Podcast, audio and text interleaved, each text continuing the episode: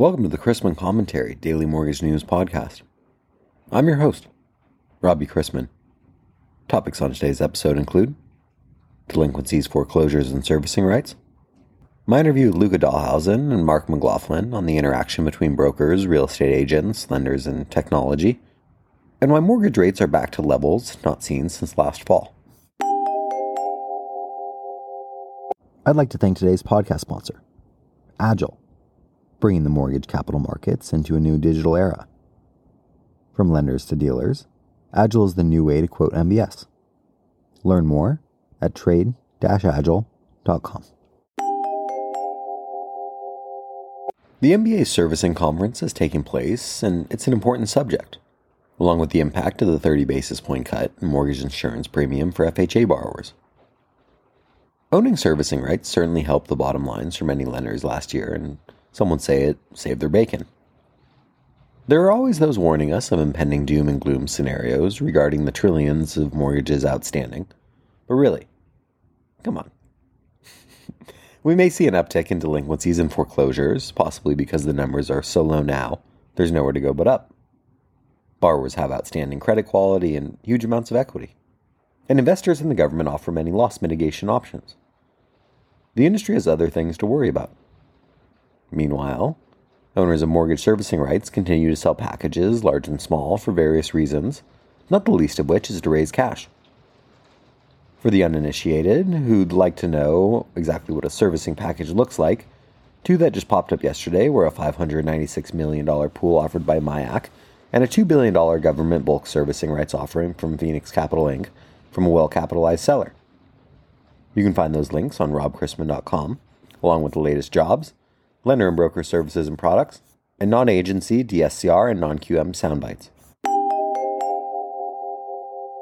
For today's interview, I wanted to welcome to the show Luca Dahlhausen and Mark McLaughlin to talk about the interaction between brokers, real estate agents, lenders, and technology. It's a nebulous world out there, but companies like Realfinity that Luca works for are helping bridge the gap and improve communication between these entities ultimately helping the borrower experience.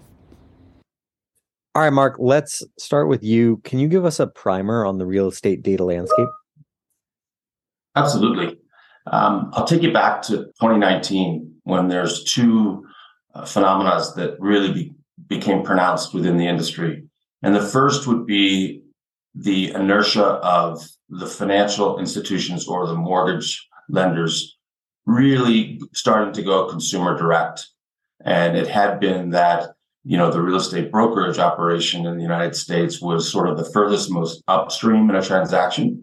And therefore, the lenders would come to the real estate brokers to try and access the consumer. So I began to see that phenomena start in 2019. You combine that with, I believe that from uh, 2019 to the end of 20, Q3 22, there was well north of $30 billion worth of venture capital money invested into prop tech firms across 275 different companies. And that, you know, capital inertia combined with the inertia of the consumer direct from the mortgage lenders has started to really change the dynamics in the business. And all of that capital is directed first at reducing the friction in a real estate transaction um, meaning let's just substitute paperwork for friction and title and mortgage and everything like that.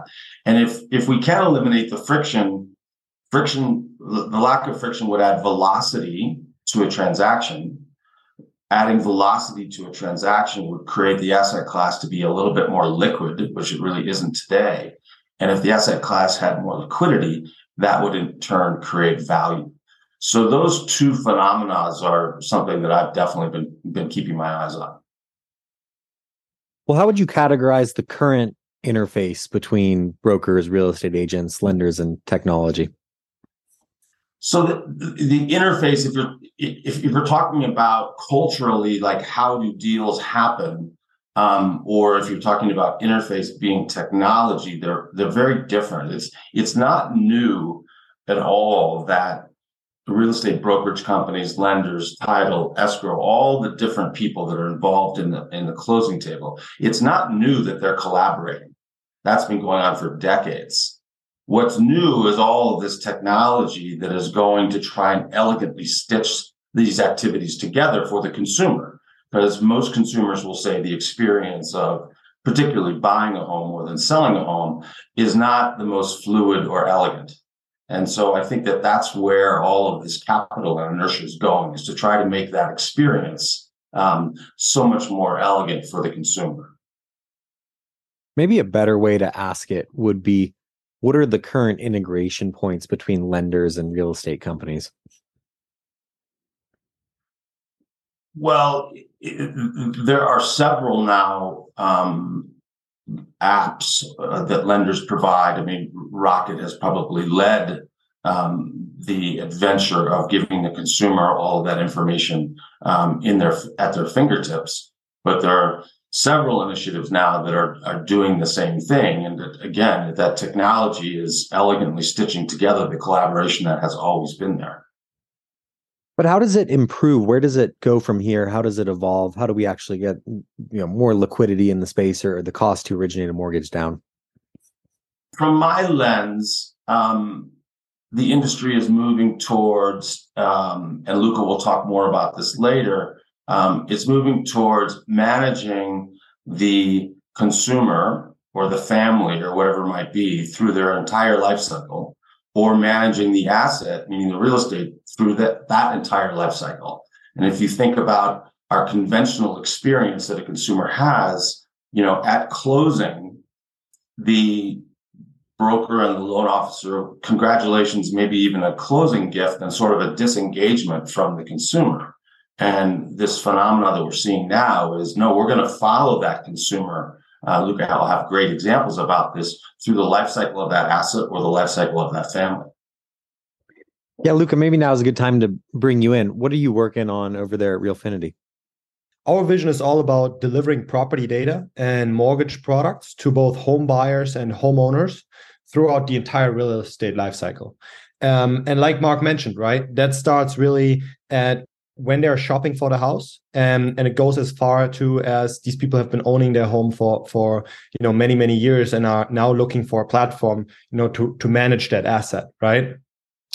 Um, when you look at you know the cost that you just referred to in terms of the cost um, of a mortgage right? You you have a bunch of players that are going direct to consumer like mark mentioned. Um, we all know them the zillows the realtor.coms um, you know the rockets etc etc right they obviously have a certain cost to acquire that customer um, in order for him to, to land on their on their platform. Um, when you look at our clients, um, our approach is a little bit different. We have B2B clients, which are both lenders and real estate co- uh, companies, who receive our platform as a white labeled solution, right? Realfinity is just empowering them with, with our platform and which ultimately allows them to put that app that Mark was referring to into the hands of a homeowner um, and a home buyer. Again, the app then allows that homeowner to, you know, monitor property data and mortgage products in relation to that, stitching elegantly together what has always been there mortgage and real estate. But can you also explain why an app is so important for real estate companies and lenders and, and how it'll help them? Absolutely. I mean, if you look at the hard facts, you know, residential real estate um, at $33 billion is, um, you know, one of the largest asset classes in the US. And on an individual level, it remains largely unmanaged.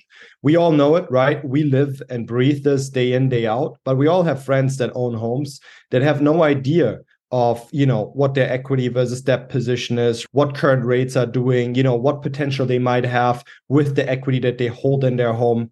Th- these are all like you know topics that are really really far away from what they deal with on a day-to-day basis. And if you look at you know history um, and other asset classes you can see a very very similar phenomenon. Um, you can see that back in the day right stocks you would have to call your stockbroker um, you know, to get current, um, you know, current trading. Um, and you would have to then, you know, place an order. We now all manage our stocks day in, day out through different various portals. We believe that it is not a question if the consumer will get an app um, or to manage his real estate asset. No, the question is simply when will the consumer get that app? And um, we believe that the app is either coming from one of the big people that we've referred to you know earlier um, in this conversation who have already you know done tremendous work in um, you know again providing platforms like this to their consumer. Or if it comes from um, one of the existing parties that these people have transacted with which are our b2b clients the lender or the real estate broker. So it's really not a matter if they receive it, it's a matter when they will receive that platform because it has happened on other asset classes, and you know this is clearly a gap in the market. And I'll, I'll add to that uh, what Lucas shared, Robbie, in that one thing that the loan officer and the real estate professional own today that is highly valued and chased by everybody in the financial services business is they own the trust of their client. And, and trust is a loyalty card that is given out by a consumer to either a loan officer or a real estate professional. And only the consumer can take that card back. So one of the, the sort of the carrot and the stick here is that if you have this trusted relationship with a client, whether you're a loan officer or real estate professional, they are going to get an app from someone to manage their real estate assets why wouldn't it be you? Why wouldn't the loan officer or the real estate professional be proactive in delivering an app to their clients so that really no one else can? Because a, a, a consumer is not going to have three different apps to manage their single home asset. And all that consumer direct nature that I shared earlier of the movements by the, the financial institutions, the insurance companies, the title companies, all that consumer direct is focused on gaining that loyalty card of trust from the consumer. So from a carrot basis, empower the consumer with information from your mortgage bank or mortgage brokerage or real estate brokerage. But that's the carrot. The stick is if you don't do it, someone else will. So knowing that, Luca, I think it it bears asking you your own question. If it's not a matter of if, but when, when will adoption happen? What will it take for mass adoption to happen? Uh, is it as simple as as a someone coming out with a product and then everybody else follows, or what do you, what do you see? Again, like like you're saying, right? The current environment, Mark, that you refer to, um, you know, has certainly changed. I think that everyone in this industry is recognizing that you know deals aren't falling from the sky anymore, and you know overall for for innovation that's a great thing right? Every stakeholder within the transaction has to overthink their value proposition and their value add. So we believe that you know timing to market is is is very very good right now. Um, i don't think that this is a winner takes it all market. Like mark mentioned um, you know there's certainly going to be a certain component where people do not have many apps through which they are managing their asset um, but you know, we all know that there's different providers out there, and and there might be different applications out there. I can only talk to us very specifically on this. And like we've mentioned, we have a B2B to C approach. So our clients are, you know, enterprises that are either lenders or, you know, real estate brokers. And if you look at that approach, um, you know, you obviously have a really scalable way to customer acquisition, which means that, you know, if you roll out to a big client, um, you ultimately get a big exposure to um, potential homeowners uh, through that channel. And we believe that whomever gets a critical size fast enough, um, and whatever that critical size is, is something that, you know, I don't think anyone really has a good grasp on but um, you know that player will obviously you know be able to build a really really healthy business around it and will ultimately you know set a certain standard for what homeowners and home buyers are expecting in terms of you know a platform where they can manage their home from a financial standpoint of view. I'll, add to what lucas said in that the winners the victories are going to come from the um, mortgage brokers and mortgage bankers and financial institutions who educate and empower their loan officers and their loan officers' relationships with real estate professionals to engage the consumer into this new trend, into this new direction. So the power will be in the distribution channels of these lenders and financial institutions, not just the consumer going to market and looking for what am I going to use. It's let's let's be proactive. You know, in in in in the trends that are happening in the business right now. If you think you're close to your clients, get closer Like if you think you're close to your real your real estate professionals as a broker or your loan officers as a lender, get closer because it, it's just that trust card, that loyalty um, is really the, the the end game. Before I let you guys go, for people that are interested in reaching out or getting in touch, what are the uh, the best points of contact for uh, Realfinity? Uh, you can always check out our website at realfinity.io. Um, we obviously um, have a you know section where you can contact us through that. But um, I'm all, always very accessible and available as well. Um, so you know, Robbie, I'm sure you're gonna um, link me here. I'm happy to get any direct inquiries as well, and we'll respond to those quickly as well. Don't fight the Fed. More investors seem to be accepting that the Federal Reserve means what it says about rate hikes namely that there will be more for a while. Stocks and bonds both sold off yesterday as a result. On the data front, we learned that existing home sales decreased 0.7% in January to a seasonally adjusted annual rate of 4 million, worse than expected.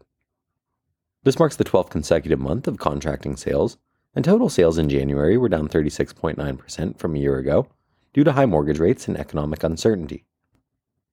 It was just a couple weeks ago that many market participants were content with the economic data, data, data, data, they thought was showing a gradual slowing of overall activity, even though inflation wasn't easing quite as fast as desired. In general, the aggressive tightening of monetary policy was having the intended effects, and there was a debate as to whether a soft landing was possible. Then last week happened. As many know, economic data, data, data, rarely moves in a straight line. Consumer inflation posted its largest monthly increase since October, while the year over year rate was marginally lower. Prices continue to climb at a rate that's well above the Fed's target, and the resilient jobs market means that upwards price pressures will likely persist. Shoppers using income rather than savings will influence expectations of a pullback in spending later in the year. January's data has shifted market expectations for monetary policy. Instead of pausing in March, the expected pause is currently following June's FOMC meeting, where the peak Fed funds rate is expected to reach 5.50%, implying three more 25 basis point rate hikes. Kicking off today's economic calendar, we learned that mortgage applications decreased 13.3% from one week earlier, according to data from the Mortgage Bankers Association's weekly mortgage application survey. Mortgage rates increased across all loan types last week, with the 30 year fixed rate jumping 23 basis points to 6.62%, the highest rate since November 2022. Later this morning brings Redbook same store sales, a Treasury auction of $43 billion of five year notes, remarks from New York Fed President Williams, and the minutes from the January 31st slash February 1st FOMC meeting. We begin the day with agency MBS prices better by an eighth, the two year at 4.66, and the 10 year yielding 3.92 after closing yesterday at 3.96%. Let's wrap up with a joke and some housekeeping. Question My child will not eat fish. What can I replace it with? Answer A cat. Cats love fish. Ha, ha, ha. Thanks again to today's podcast sponsor, Agile, bringing the mortgage capital markets into a new digital era. From lenders to dealers, Agile is the new way to quote MBS to learn more, visit trade-agile.com. Questions about the podcast or sponsoring opportunities? Send me an email at robbie at robchrisman.com. Visit robchrisman.com for more information on our industry partners, access to archived commentaries, and how to subscribe to the daily mortgage news and commentary. To listen to or download past episodes of this podcast, search Mortgage News on any platform you get your podcasts from.